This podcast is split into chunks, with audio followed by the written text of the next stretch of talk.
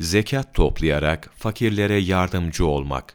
Peygamber Efendimizin sallallahu aleyhi ve sellem bizlere emir ve vasiyetlerinden biri, zekat toplayarak fakirlere yardımcı olmamız hakkındadır. Birçok kimse bu ahdi ihlal etmekteler. Bu çalışmamızın bizlere ne faydası vardır? Bizler için yorgunluktan başka bir şey değildir. Zekatlarını ister versinler, ister vermesinler. Fakirler için niye kendimizi yorup zekat toplayalım derler. Bu gibilere Hak Teâlâ'nın buyruğunu hatırlatalım.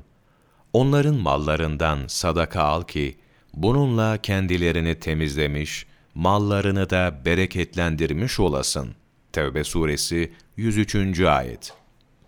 Yani onların kendiliğinden vermelerini beklemeden zekatlarını iste demektir. Çünkü nefisler mala düşkündür. Onu severler, pek az insan mal yönünden nefsine hakimdir.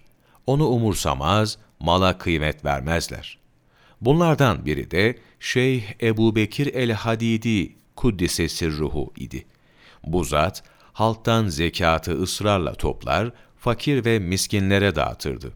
Birçok kimse davranışından ötürü bu zata, halk seni sevmiyor, senden nefret ediyor dediği zaman şu cevabı verirdi.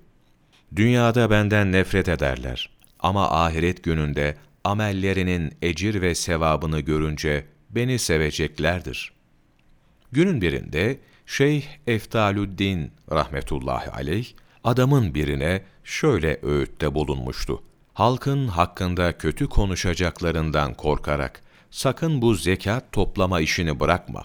Şeyh Aliül Havvas rahmetullahi aleyh de şunu ilave etti.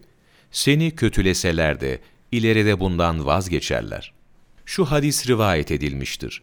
Allah Celle Celaluhu için zekat memurluğu yapan, Allah uğrunda savaşıp ailesine sağ olarak dönen gazilere benzer. Taberani'nin bir rivayeti şöyledir.